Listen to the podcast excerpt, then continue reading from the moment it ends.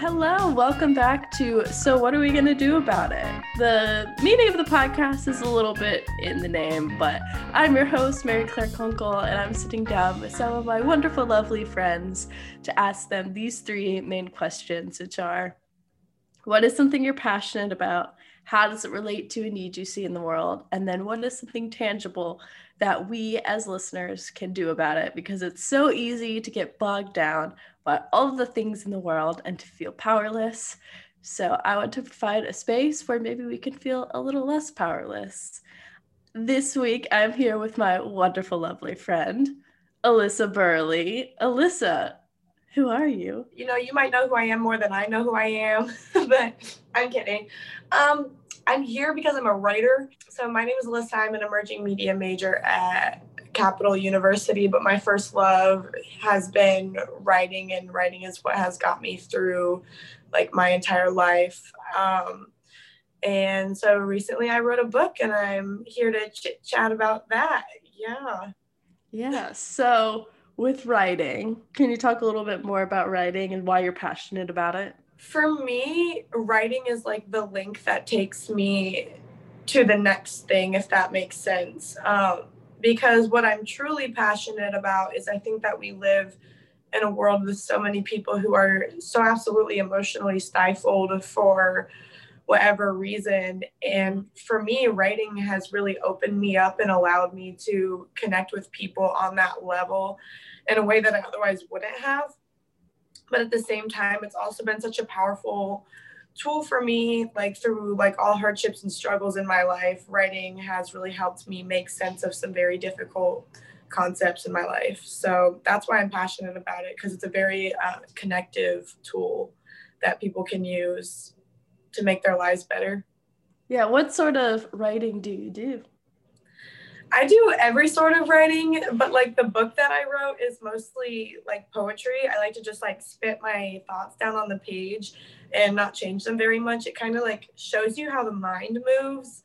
And then I found out that people relate to it like my words most in their rawest form without like too much editing or so much like, you know, put some fancy thing here, some fancy mm-hmm. thing there. Like I found that one thing you make things so personal, they become universal. Ooh, I love that. Just people are drawn towards authenticity. Yeah. Oh, it's scary though. How so? Well, this book that I'm re- releasing has like stuff that I've written in journals from like when I was 15 on. So it's some of it is some of the most personal writing that I've ever written. And I know that people aren't looking at me with a magnifying glass. They're like reading the words and feeling the words and not like looking at me, but it's like, ooh, big scary emotions. Vulnerability. I know. It makes me feel courageous though. Look at you. All right. And then how does it relate to a need that you see in the world? Yeah. So basically I just our world is emotionally in shambles, just a hundred percent without a doubt. Like I don't know one person who has a completely healthy mental psyche. like, I think the need, I think the greatest need in a world that wants you to look at every other person is to know yourself and love yourself better. So I think that when you write, take a moment to write and just write down your thoughts without trying to change them, without trying to do anything to them. You can ex- accept them for that, accept your thoughts for how they are, and find solutions about hard things within yourself through the analogies you might make through writing. Like you're constantly trying to change yourself, you're constantly trying to measure up, and you're constantly looking ding, ding, ding, ding, new social media thing. I have to look at this. This is happening in the news. But when you're just writing, it's literally just you, your notebook, and God or the universe, God, the universe. Um, and you know there's no out the only judging force there is you to be honest so mm-hmm. when you hold that microscope to yourself and are like if i'm judging myself so hard about this why am i doing this? Um, and being that honest with yourself will eventually make you be way more comfortable with yourself. And i think that's what a lot of people need. So just a way to be you are doing the brave thing of being vulnerable with a lot of people, but it's also just being vulnerable with yourself and kind of grounding yeah. yourself in like what actually your priorities are, what you actually care about in this mm-hmm. safe space. But honestly, the hardest critic that we usually have is ourselves. I know I'm I'm an absolute bully to myself. My voice is cracked, but I'm so mean to myself. Me too, to be honest. It's gotten better though. I'm like, Alyssa, I'm gonna be with you for a long time. So we could chill out on this for a little while. Fair enough. So, Alyssa, what are we gonna do about it? Hmm. The emotional stifledness. Yeah, and writing. Um, hmm. in writing. What am I gonna do about writing? I'm just gonna write I'm gonna write until my wheels fall off because I've been doing it and it's not it's not failed me yet. So I'm just gonna keep writing until I can make sense of anything going on in the world. But for everyone else, I hope that they start writing or finding something that makes them feel secure and seen. So, what would you say to somebody who's like, I want to do this writing thing. It feels like something really healthy, but I don't think I'm a good writer.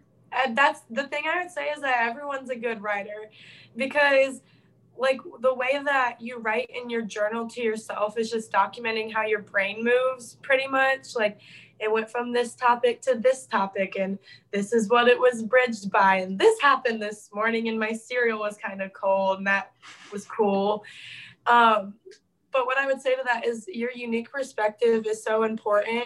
And just because you can't articulate the way you might think doesn't mean that the writing wouldn't be as powerful because there's a place in the craft of writing for all writing styles. Um, they don't have to be flower, flowery or glittery or like grammatically correct. Some writing is just great just because it is and the concept behind it.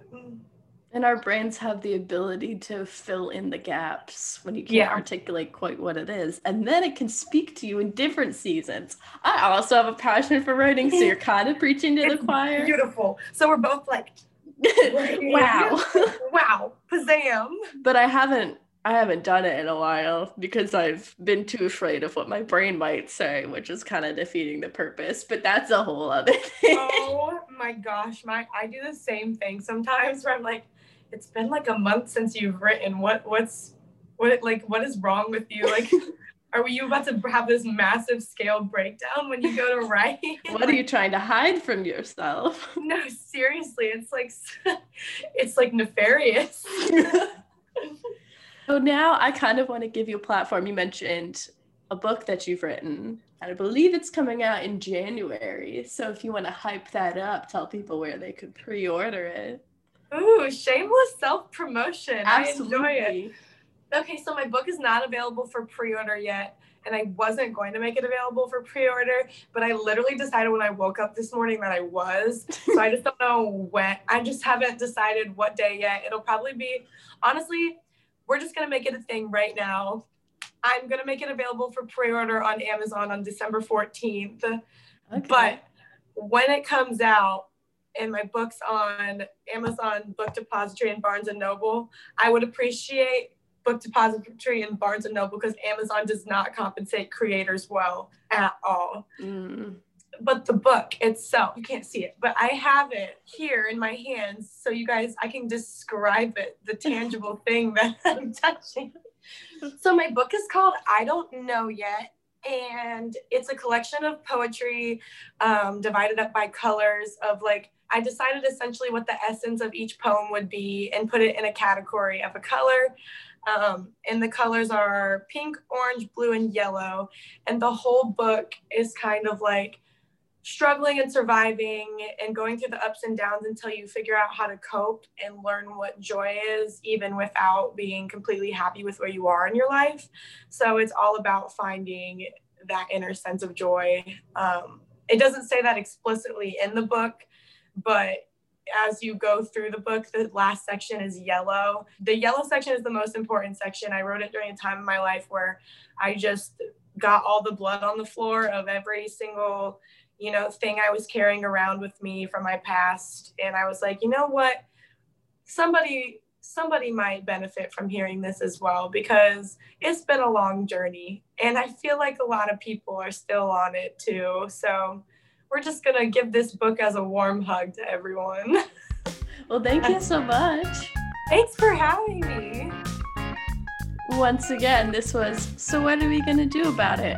I'm your host, Mary Claire Kunkel. My guest this week was Alyssa Burley, and our wonderful theme music was made by my lovely friend Bree Snyder.